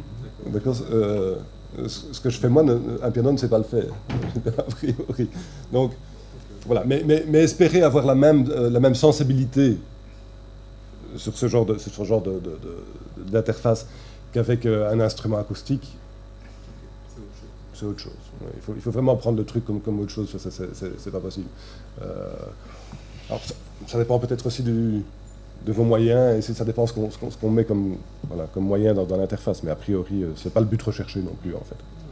Cela dit, c'est, c'est bien de poser la question, parce que parfois, effectivement, il y a des pièces qui sont... Des compositeurs prévoient une certaine forme de sensibilité. Oui, il prévoit effectivement, hein, sur la partition, on voit qu'il est, il est, il est inscrit que de la mesure trois à la mesure sept, vous devez aller de zéro à quarante-neuf. Oui. Et, et donc là, ça, ça peut être, ça peut être une, une contrainte, évidemment, qui n'est pas, qui n'est pas simple à réaliser, à partir du moment où le contrôleur n'est pas suffisamment euh, fin. fin oui. Cela dit, cette finesse peut être, peut être gérée aussi, on peut, on peut contrôler... Euh, on peut la paramétrer, en fait. Ce qui est intéressant aussi, c'est de savoir que finalement, on doit aussi apprendre à jouer de ces instruments, comme on apprend à jouer d'un piano. C'est-à-dire, bien jouer de QuNeo, c'est ce qui est le nom de, de, de ce patte, ce n'est pas une chose facile. Ce n'est pas parce que vous avez le QuNeo que vous allez pouvoir le jouer de manière aisée. Il faut vraiment apprendre à, en fonction de ce qu'on a programmé dans son propre ordinateur, évidemment. Mais il faut apprendre à en jouer. Donc, ce sont des nouvelles, des nouvelles techniques instrumentales. Voilà, et bien sûr, euh, je, je, je veux dire, voilà, hein, ce, ce, le QuNeo, donc hein, cette interface peut aussi servir juste de bouton hein, pour déclencher quelque chose. Hein. On, est, on est bien d'accord. Alors, un, un troisième exemple, qui là par contre, pour le coup, est, est, est un exemple détourné, hein, puisque ceci est, est, une, est au départ euh, une manette de, de jeu vidéo. Donc c'est pas du tout conçu pour faire de la musique euh, au départ, mais il se fait que ça envoie, euh, ça envoie des valeurs, euh, voilà, entre zéro et deux cent cinquante, mais ça on s'en fiche un petit peu, mais ça envoie des valeurs, et, et, et que par chance, le, le programme Max M S P les reçoit. Ce qui n'est pas tout à fait un hasard en réalité, mais euh, voilà. Et donc, ça permet à ce moment-là de faire beaucoup de choses, parce qu'en fait, les gens qui, qui, qui imaginent ce genre de, de, de, de manette, euh, c'est vraiment pensé, c'est vraiment très bien pensé, ouais, au, au point de vue de l'ergonomie. De l'ergonomie, c'est vraiment beaucoup mieux pensé en réalité qu'en général les contrôleurs qui sont faits pour la, pour la musique, parce que les, les, les joueurs, ouais, ceux qui jouent aux vidéos, ce qui n'est pas, ce qui n'est pas mon cas, hein, ont, ont besoin de, d'acquérir une telle, une telle rapidité. Oui, d'action, qu'en réalité, ils ont intérêt à avoir quelque chose qui, qui soit extrêmement efficace entre leurs mains. Oui. Et donc, on a une série de... On a des, des espèces de, de, de joysticks, hein, comme ça, et puis une série de boutons, des gâchettes aussi, et puis aussi un axe, oui, X, X et Y, qui, vous le voyez ici, euh, j'ai fait un petit, un petit programme qui permet de me... de me... Ne croyez pas que j'ai la tremblote, c'est pas moi qui tremble, c'est, c'est lui qui envoie des valeurs bizarres. Ouais, mais en fait, je ne tremble pas. Mais euh, voilà, ça permet de, de, de voyager en fait dans, dans un espace. Ouais. Et cet espace, euh, on peut le, on peut le dédier à, euh, par exemple, euh, des, des structures harmoniques. Ouais, je peux passer d'une, d'une structure harmonique à une autre. Ici, j'en ai mis trois, mais vous pouvez très bien imaginer, euh, évidemment, une, beaucoup d'autres, bien sûr. Hein. Euh, voilà. Mais euh, hein, ça peut servir aussi de, de déclencher des choses. Donc, il y a les, les gâchettes, ici, ou les boutons. Oui. Je peux déclencher des choses ponctuelles ou avoir des choses, au contraire, encore une fois, linéaires. Ici, c'est un petit peu, c'est un petit peu différent. Euh, c'est un petit peu différent que le, le, le, le contrôleur précédent, que le QuNeo. Euh, même si ce que je suis en train de faire là pourrait être fait par un QuNeo aussi. Mais l'avantage de, de ceci, c'est que je le, je le, je le, je l'ai surélevé. Et quand vous avez un chef devant vous qui dirige avec des, des mesures, des mesures, des changements de mesures compliqués, je vous dis que c'est vraiment beaucoup plus efficace d'avoir les yeux en hauteur plutôt que rivés sur son contrôleur. Donc ça, c'est vraiment quelque chose de... C'est purement de l'efficacité en, en concert, quoi, notamment.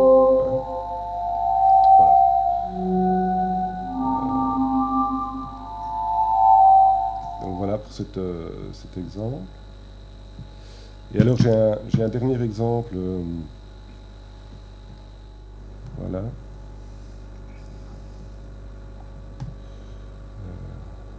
si ça marche. Ça a l'air de marcher. Voilà. Ouais. Qui est aussi un truc euh, en fait euh, détourné. Hein. Donc c'est juste un, un, petit, un petit objet qui génère un, un champ magnétique. Et euh, ben, quand, quand ma main est, entre dans le champ magnétique, euh, il détecte effectivement, comme Claude le disait, euh, des choses assez subtiles, parce qu'en fait, au départ, c'est créé euh, pour, euh, pour contrôler not notamment des smart T V et ce, ce, ce genre de choses. Oui. Donc on doit pouvoir aller choisir les, les, les, les canaux, on doit aller choisir les, les, les différentes chaînes et tout ça. Donc il faut quand même des, des contrôles assez subtils euh, uniquement avec la, avec la main. Ici, j'ai fait un truc qui est beaucoup plus grossier.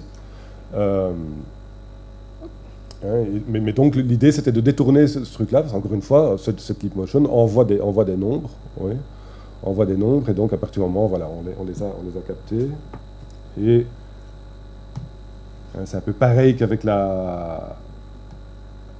qu'avec la... Vous voyez, je peux me déplacer, voilà. Je vais mettre un peu moins fort, le son distordu. Place donc dans l'espace. Ouais. Et encore une fois, chacune des zones peut être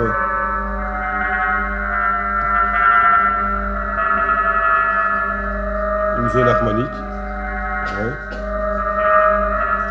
L'avantage, l'avantage, c'est que c'est plus précis, c'est plus précis que la PlayStation, clairement. Euh, le désavantage. C'est parfait, il plante juste au bon moment. Voilà. On avait déjà mauvaise réputation il y a cinquante ans, ça, ça, ça continue. Donc voilà, c'était un signe. Mais, euh, donc ce que je disais, c'est que c'est que c'est euh, plus précis. Mais le désavantage, par contre, c'est que je dois quasi tout le temps avoir, avoir un regard sur ce que je fais sur l'écran. Sur ouais, ce qui m'empêche de voir, par exemple, un, un chef qui dirige euh, des choses plus compliquées. Par exemple.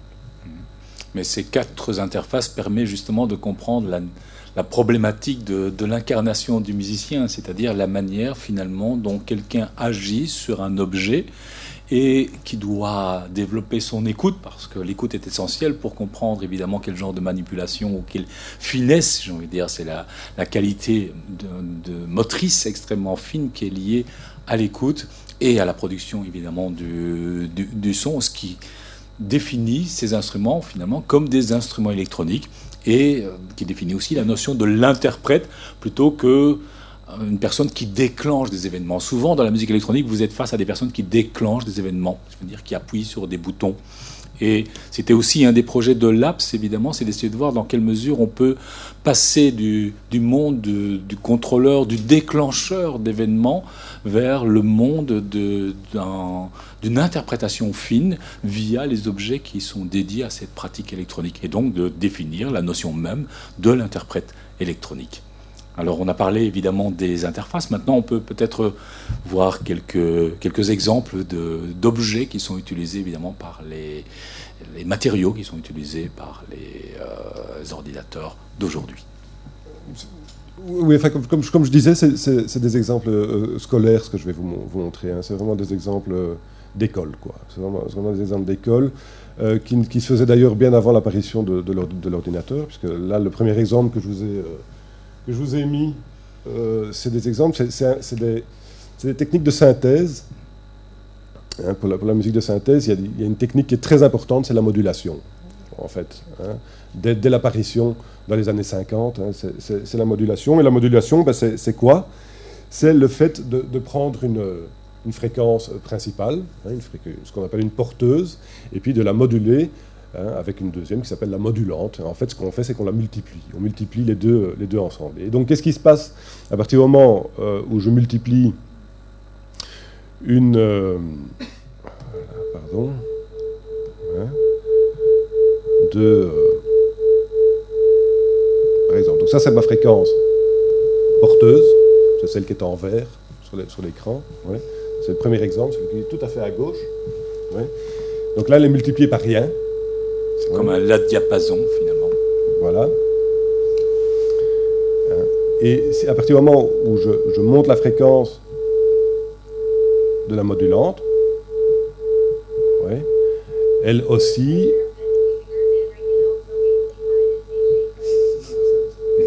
Elle oscille euh, autant de fois, hein, euh, de, de, du nombre de fois de, de, de, de la fréquence, en amplitude. Hein, ça, c'est ce qu'on appelle de la modulation, modulation d'amplitude. D'accord ?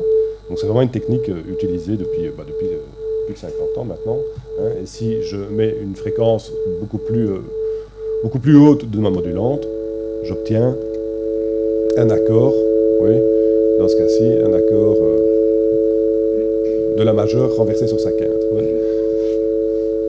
Voilà. C'est ce qu'on appelle la modulation d'amplitude. Si je fais la même chose, hein, euh, alors c'est un peu technique, bon, je, je, passe, je passe vite, oui, mais cette modulation d'amplitude se fait avec euh, une modulation qu'on dit euh, unipolaire. Oui. Maintenant, si je fais cette, cette même chose avec une modulation qui n'est plus euh, unipolaire, mais bipolaire, on obtient ce qu'on appelle, c'est quelque chose de, de, de très courant aussi en synthèse, c'est de la modulation en anneau, hein, qui est en fait la même chose, la modulation en anneau et de la modulation euh, d'amplitude, euh, sauf que si vous avez l'oreille... Euh, attentive, euh, en réalité, le son de la porteuse a disparu dans la modulation en anneau, alors qu'elle était présente dans la modulation d'amplitude. Hein, la modulation d'amplitude avait trois sons. Pardon. Oui, il y a trois sons. D'accord. En fait, ce qui se passe, c'est qu'il y a la, la porteuse, le son principal, et puis... il a fait la porteuse plus la modulante, ouais, et moins la modulante. Et donc on en a trois. Ouais. Alors que dans la modulation en anneau, il fait la même chose, sauf que la porteuse disparaît. Voilà, un peu technique, peu, peu, peu importe, je ne vais pas m'attarder, euh, je vais pas m'attarder là-dessus. D'accord, c'est juste pour vous expliquer que donc ces techniques de synthèse sont vraiment des choses qui sont fondamentales. Alors évidemment ici les exemples sont très simples, parce qu'il n'y a qu'une modulante et une porteuse. Oui. Et dans des synthétiseurs comme vous a, vous a parlé Claude, oui, comme le D X sept ou les, les banques de sons, il y, y, y a parfois des dizaines de porteuses, oui, vous voyez, des dizaines de modulantes, ce qui donne évidemment des sons euh, infiniment euh, plus riches. Je passe sur le, sur, sur, sur, sur le, sur le troisième, qui est une, un dérivé de la modulation en anneau, pour passer au quatrième, qui est la modulation de fréquence. Hein, donc, dans ce qui était de la modulation d'amplitude et la modulation en anneau, on multipliait les deux signaux, alors que dans la modulation de, euh, de fréquence, on les additionne, en fait, hein, ce qui donne un résultat euh, un petit peu différent. Hein, ça donne un résultat un petit peu différent. Surtout si je, je varie la déclination, ce genre de, genre de son qu'on entendait fréquemment dans la musique électronique. Euh, Oui, voire avant, voire avant les années, voire avant les années. Même Stockhausen utilise euh, ces problèmes. Voilà. Dans les années cinquante. Et aujourd'hui, on fait ça très facilement avec un logiciel de type Max M S P ou, ou autre chose, alors qu'à l'époque, il fallait des générateurs. Euh, voilà. Euh, et donc ça, c'est vraiment c'est de la synthèse. Hein, c'est, le, c'est, c'est, c'est les deux pans dont, dont Claude a, a parlé. Il y a à la fois la synthèse et puis le travail sur les, sur les échantillons. Alors, des choses très, très, encore une fois, très, très basiques qu'on trouve euh, dans le travail sur les échantillons, c'est notamment euh, ce qu'on appelle des delays. Oui, alors un delay, c'est, c'est extrêmement simple, et ça se faisait bien avant aussi euh, l'apparition de l'informatique. Hein. C'est ce qu'on appelait un, une ligne à retard, c'est-à-dire qu'on mémorisait un son, et puis on le réinjectait X temps après. D'accord ? Donc ici, j'ai fait l'expérience tout simple, toute simple avec un son, avec un son de cloche. Hein. Voilà. C'est, le, c'est, c'est, c'est, c'est tout simple, c'est le son de cloche original, oui, est réinjecté, dans ce cas-ci, une demi-seconde une demi-seconde plus tard. Donc, les mis en mémoire, oui, et puis réinjectés une demi-seconde plus tard. Ce qu'on utilise très souvent euh, dans les effets de delay que vous trouvez dans tous les logiciels, logiciels de type séquenceur, ou ça, c'est plutôt un delay avec feedback, ce qu'on appelle avec feedback. C'est-à-dire qu'une fois que donc le son est mémorisé, et puis il est réinjecté, mais ce qui est réinjecté va à la fois dans la sortie qu'on entend, mais il est réinjecté dans le système. Oui. Plus, plus ou moins indéfiniment. Oui. C'est ce qu'on appelle donc un, un délai avec, avec feedback, ce qui donne, dans mon cas simple, oui, un résultat simple. Oui. Excusez-moi, si je le mets trop fort, ça va. Ça ne doit pas aller. C'est un vrai son de cloche. Oui. Ça, c'est un vrai son de cloche. Ça, c'est du sampling. D'accord ? Donc, c'est le, le même effet que précédemment, sauf que cette fois-ci, maintenant, il y a du feedback. Hein, donc, il est réinjecté, hein, et, et s'atténue progressivement. C'est comme un Larsen contrôlé. Un, un, un, un Larsen, c'est autre chose. Hein. Un, un, un Larsen, c'est autre chose, mais le, on peut dire que le, le principe de réinjection est équivalent. C'est le principe de la réinjection, quoi. Oui. Et donc, ensuite, il y a, il y a, il y a de, de nombreux effets.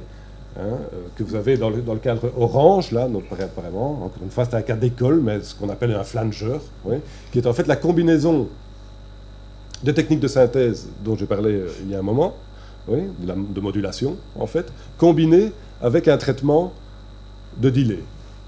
Oui, c'est-à-dire que c'est ce qu'il y a de plus courant aujourd'hui, il n'y a plus du tout cette scission entre, euh, entre musique de synthèse ou musique... Euh, concrète, comme on l'appelait euh, à, à, à l'époque, oui, c'est tout, tout ce mélange et les, les différentes techniques, évidemment, se combinent et se, et se complètent. Oui. Dans le cas d'un flanger, c'est tout, euh, tout à fait ça. Hein, je, vous de, je vous fais entendre l'effet. J'ai choisi de, de vous donner justement des exemples extrêmement simples parce que, en général, dans ce que vous trouvez au point de vue logiciel, il est très rare de, de trouver des effets aussi simples. En général, les effets qu'on trouve sont des combinaisons d'effets. C'est-à-dire que vous allez trouver à la fois un filtrage, à la fois une distorsion, à la fois un flanger, à la fois une modulation, à la fois et tout dans une espèce de pack euh, en, en un qui vous donne euh, voilà, quelque chose de plus ou moins incompréhensible. Oui, alors que, voilà, c'est plutôt pour ça que j'ai décidé de vous montrer des exemples simples. Voilà, donc ça, c'est mon son de cloche qui est passé... On entend bien, on entend bien l'effet du, du, du délai avec feedback, hein, puisqu'il y a une réinjection qu'on entend, euh, voilà, comme dans l'exemple précédent, mais il y a eu une transformation du timbre, très clairement. Oui, il y a eu une transformation du timbre qui était due à une modulation et à une technique de, de, de synthèse que, que, qui était euh, présente dans l'exemple précédent. Voilà. Ce qui est le même cas, euh, le, le, même, le même cas que pour les, pour les chorus. Hein, c'est vraiment, je vous présente là les, vraiment les grandes familles d'effets... Euh, qu'on trouve dans les logiciels. Hein. Les, les chorus, c'est pareil, sauf que ce qui fait la modulation, dans le cas du flanger, c'était une onde sinusoïdale, alors que dans le chorus, c'est un générateur de, de bruit, en fait. Ce qui donne un résultat un petit peu, un petit peu différent, vous allez entendre. Voilà. Pardon.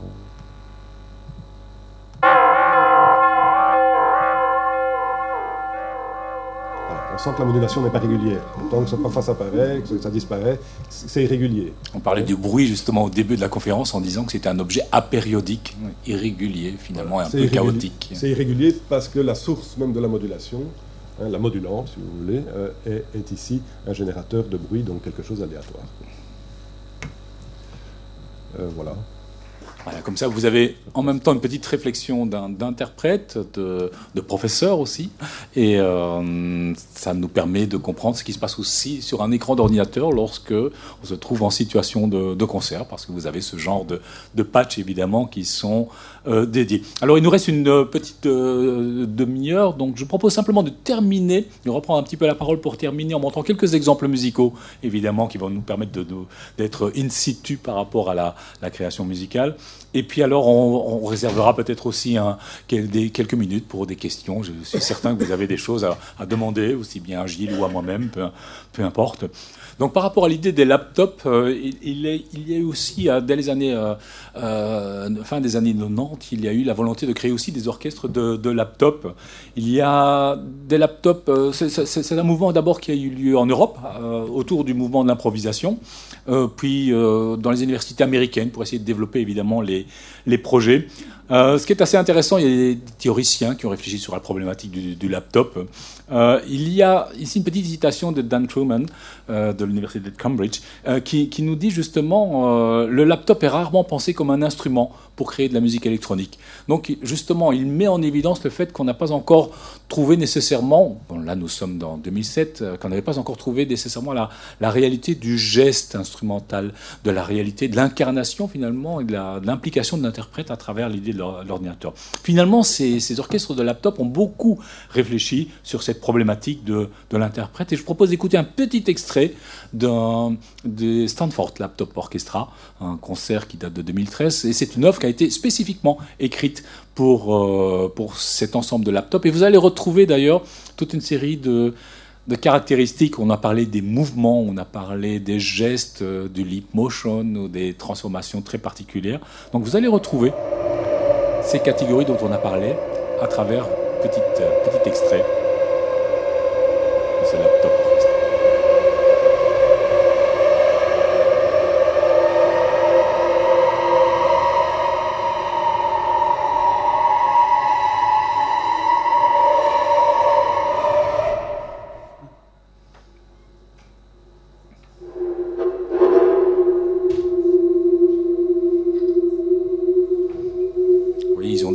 Dans les mains en fait, et donc ça permet de calculer l'espace X Y justement dans lequel ils se trouvent, et ça indique des informations qui sont transmises à la machine. Et il y a un chef d'orchestre parce qu'il y a une partition évidemment.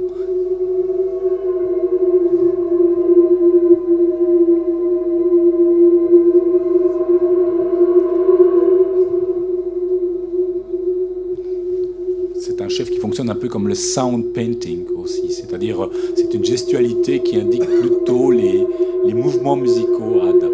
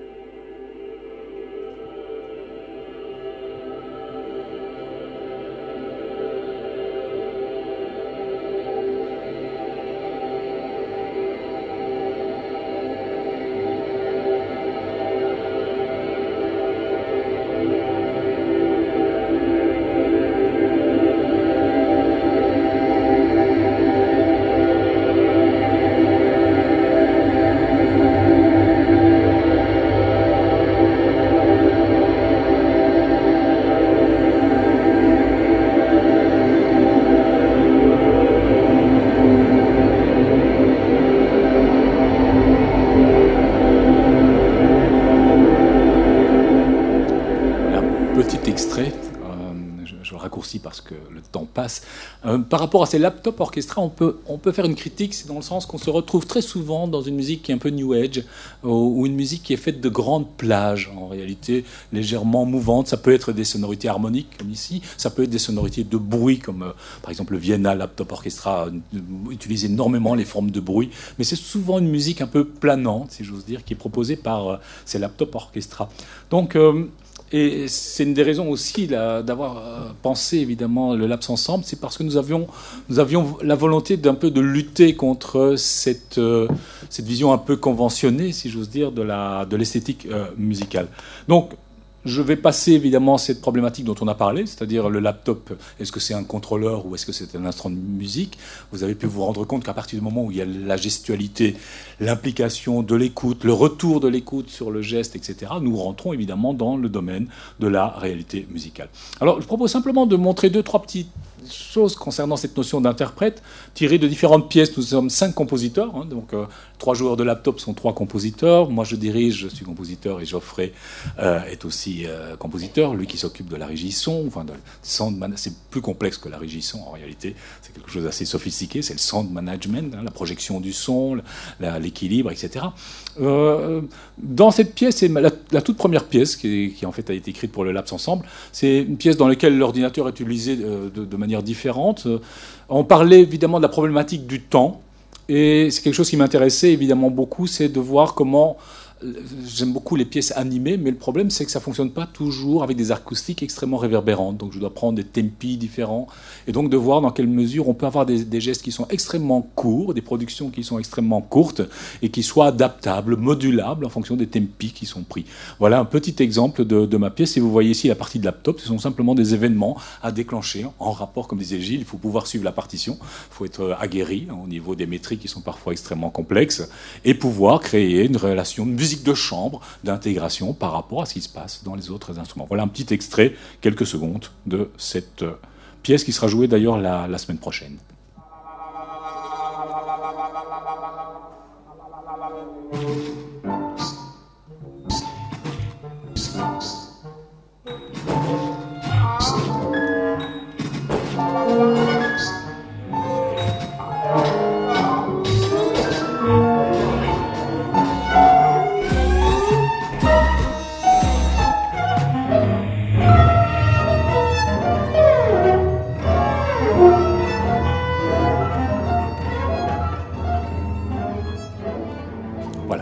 Tout petit extrait qui est tout à fait hors contexte, évidemment, il faut entendre la pièce dans l'entièreté pour savoir ce que ça signifie, évidemment, euh, mais simplement pour se rendre compte qu'on peut utiliser évidemment les vertus de l'écoutant qui tente de travailler sur l'équilibre de l'objet dans une relation chambriste et dans, dans une euh, direction rythmique extrêmement précise.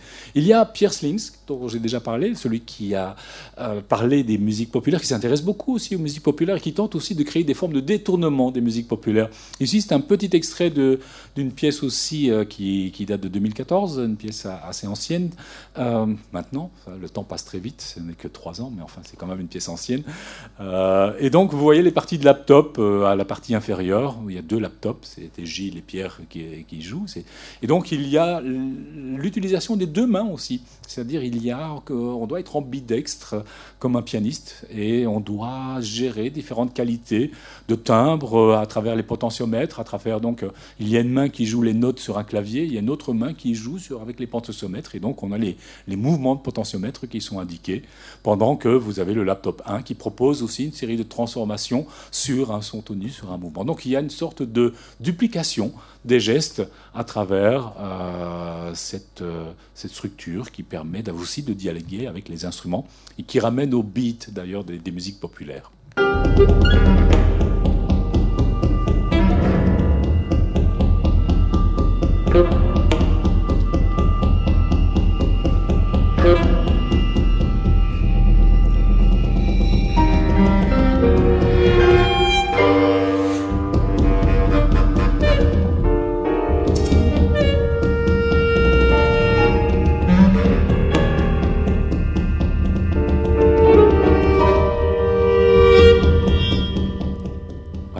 Évidemment, une grande réflexion esthétique à avoir sur le problème de, des interactions entre les réalités musicales, les dispositifs qui sont utilisés, des formes d'improvisation aussi qui sont réalisées à partir de ces dispositifs et la manière dont ça rejaillit sur les problématiques de l'écriture. Mais vous voyez que nous sommes loin des, des grandes plages des laptops orchestra dont on parlait euh, tout à l'heure. Et hum, j'aimerais maintenant rendre hommage un peu à, à Geoffrey qui, qui a écrit une pièce qui est une sorte de pièce dans laquelle il nous disait que c'est une sorte de recyclage par rapport aux objets qui, euh, qui font l'univers de, de, de Laps, euh, ce qui est bien aussi dans l'esprit de son temps finalement. Et donc, par conséquent, vous voyez aussi les laptops qui sont ici au-dessus, au-dessus de la partition. Et les traits noirs sont tout simplement les mouvements. Et c'est très virtuose, je vous assure. Peut-être que Gilles pourra confirmer la chose. C'est, c'est extrêmement complexe. Tous ces mouvements de potentiomètre qui doivent être, dans, être réalisés dans un laps de temps extrêmement réduit en, en adéquation avec la virtuosité des, des instruments. Alors, je vous propose simplement de... de découvrir un petit extrait de cette, de cette pièce. Ce ne sera pas très long, c'est une pièce work in progress, donc je vous propose de découvrir quelques minutes. Le son n'est pas très bon et la vidéo n'est pas très belle, mais ça permet d'avoir une petite mise en situation de cette pièce.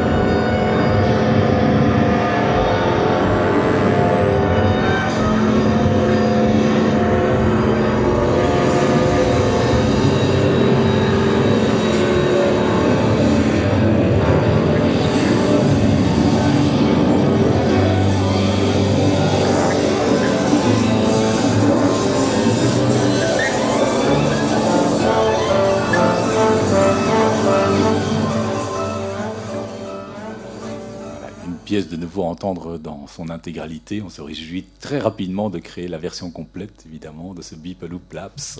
Donc, on attend, Geoffrey, ta, ta version finale.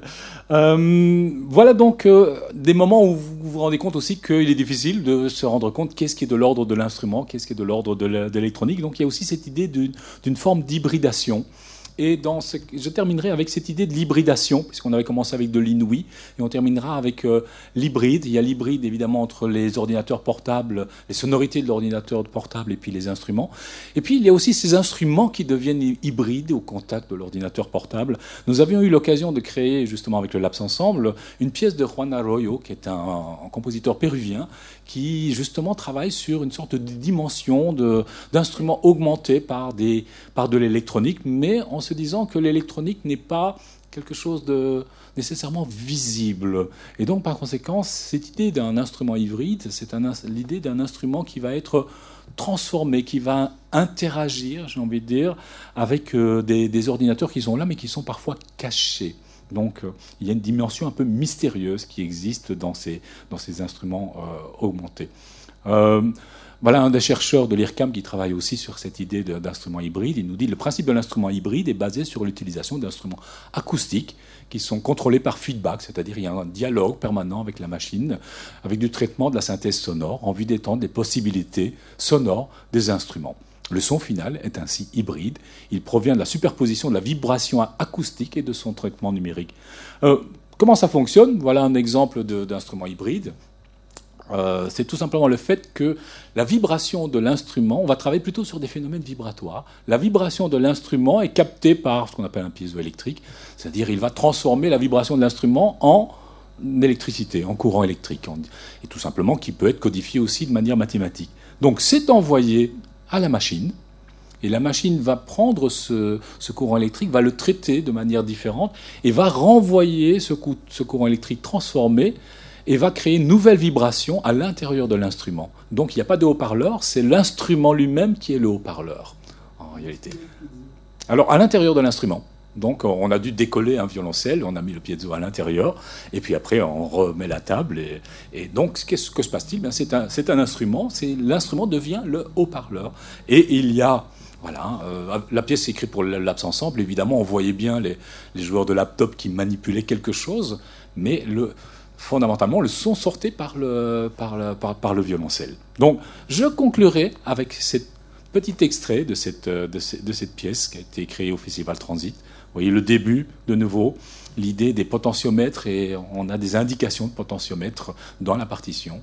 Et donc, c'est un violoncelle, mais dès le départ, vous allez entendre un violoncelle complètement transformé, parce que c'est le laptop qui va...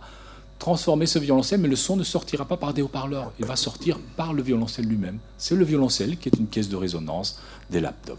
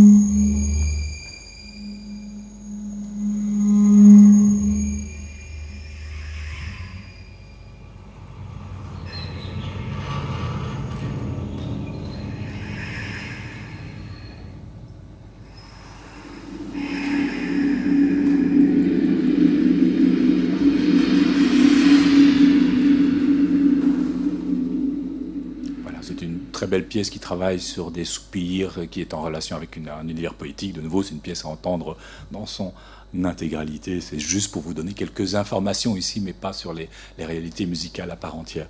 Voilà, je terminerai ici cette conférence. J'espère qu'elle a, qu'elle vous a permis d'avoir quelques informations concernant évidemment ce que peut être un ordinateur portable dans sa relation avec les instruments.